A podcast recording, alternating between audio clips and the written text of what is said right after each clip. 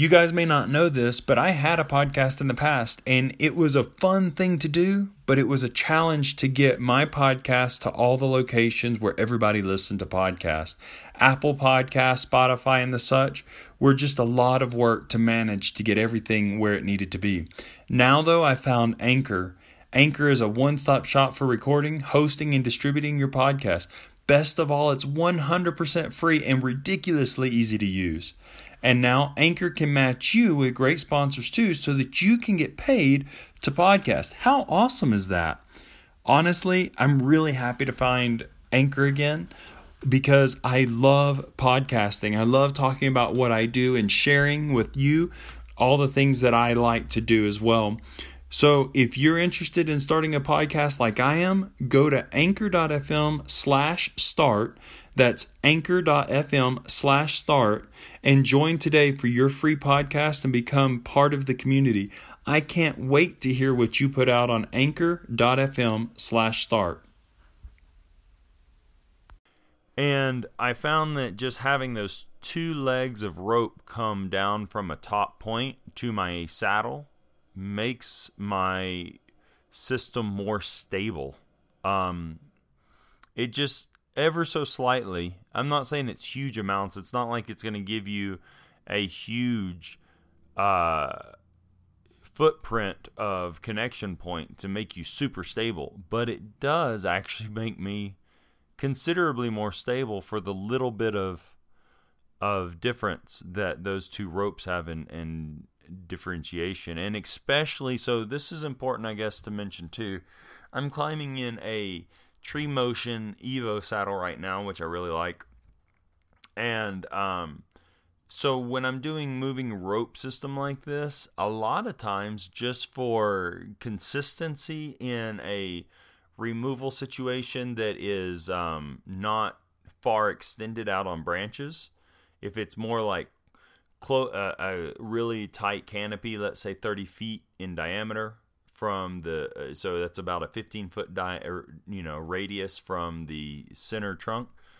Um, I I can leave it hooked to my leg D rings, not my waist D rings, but the leg D rings on the Evo.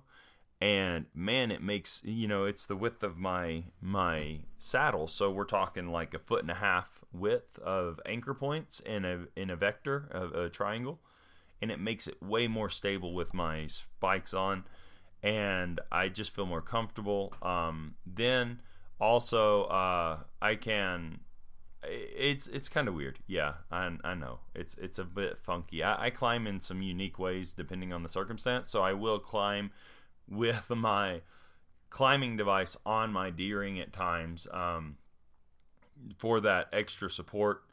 Um, not always though. Sometimes I do connect it to my bridge, of course. Um, sometimes I connect. It. I run two bridges independently, so sometimes I'll connect the device to one bridge and the connection point to another bridge, and um, it just I don't know. It, it does make a difference. Play around with your saddle. Play around with your climbing device play around with the MRS system, adjust it, make see what it feels like to you. And and I find it to be way more stable in certain ways. Plus, one of the big benefits that I found that that Zach had mentioned in his episode that really changed my mind was um, I've I've gaffed my legs a couple of times. Uh, one time I actually broke the you know gaffed my leg uh, through the meat and the skin. But one time I um, went through my pant leg and almost got my leg and ruined a, a good pair of chainsaw pants. Um, and another time, I actually, I've, the soles, the inside sole edge of my boots are just riddled with holes from the gaff sticking into the the foam core of my uh, Arb Pro clipping steps. Um, and we we were talking about how common that is when you're trying to SRT climb with a foot ascender with gaffs on or, or um, spikes on, spurs on, whatever you want to call them.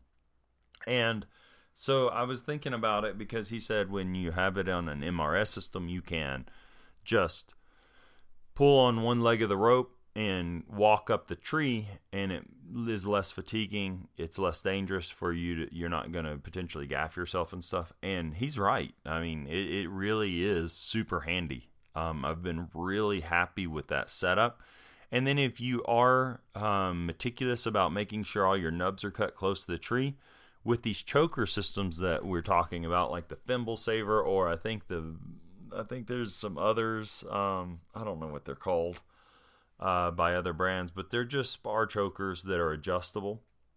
You can um, release your climb line with slack, and it releases the uh, choker system and it slides down to you. So you can actually descend on a moving rope system on a bare spar and remove chunks of the tree and not have to be wobbling down on spurs and lanyards, um, which is always less stable. I don't care how much experience you have. Now, some guys are definitely like really proficient at climbing down spars uh, on their on their uh, spikes with lanyards, and I can do it. I do it fine. I'm not super slow at it, but I always feel less stable, and I tend to gaff out more, especially when you get to um, crotches where branches, big branches were, and now you've cut the branches off and you've cut it close, but there's a big nodule there you have to get over. It can be hard to get your knee to twist right to get over to gaff into the or spike into the tree trunk. So um, the MRS system, when you're descending like that, just makes it so much more handy because you're just rappelling, and then you just open it up and it drops down to you and then you reestablish it where you want it to. You cut, you chunk, you let you set your rigging, it goes, and then you just rappel down another 10 or 15 feet or however many feet you set it, you set your rigging, and you're not climbing down on your gaffs with lanyards with blocks hanging from your saddle and all this stuff. It, it really, I, have really enjoyed going back to MRS for removals. Um, and and once again, I would like it to be very well known that I don't do all like 100% of my removals with MRS systems. Um, sometimes I'll do all the canopy stuff for the majority with a SRS system and then switch over to a MRS system for the spar removal only or you know whatever it just depends but I've started to incorporate my MRS devices and techniques into my removals a lot more. So um, if you haven't yet, definitely give that a go. I, I tend I you may be like me, and most people are. Most humans have this issue. We become very fixated and rutted in certain ways of thought and action. Um, muscle memory has a play in that, and various things. It took me a while to remember, simply to remember to set the gear and equipment on my saddle, hook it on for me to attach MRS um, with you know with me when I was climbing SRS on a removal or it took me time to remember to actually use MRS versus SRS. I'd do a whole removal and then I'd get on the ground I'd be like, "Oh man, I forgot. I wanted to do MRS today." Um, it's just because I've been I've been doing SRS for so many years now, or so many you know so much time that I just don't remember to do it. Um, so you have to kind of break those habits sometimes, but breaking a, a good habit for a better habit is hard, but it's not a bad thing, right? Um, it's not the worst thing if you forget because you already have a system that works, but you can make your systems more efficient sometimes. So, um, just wanted to kind of talk about this a little bit today because I feel safer in the trees and removals. I'm less fatigued a lot of times. Um, you do have to learn new techniques, though. For instance, you have to make sure that, man, you're you're cutting those nubs as smoothly to the tree as possible. You can't leave any stub or bar. You, and you start to learn, like in the cottonwoods and elms that I climb out here that are old um, the bark is pretty gnarly, and some of the bark flakes off, especially like um, the locust that we have out here. The bark kind of peels back naturally, and it flares out, and it makes it really aggressive. So you have to learn where to like either kick the bark and break it, or um, use a handsaw and nip it off so that the the sling will slide down. if you don't, it could get caught on those things, and then you are stuck in trying to fight with it or climb back up, and that can be tiring.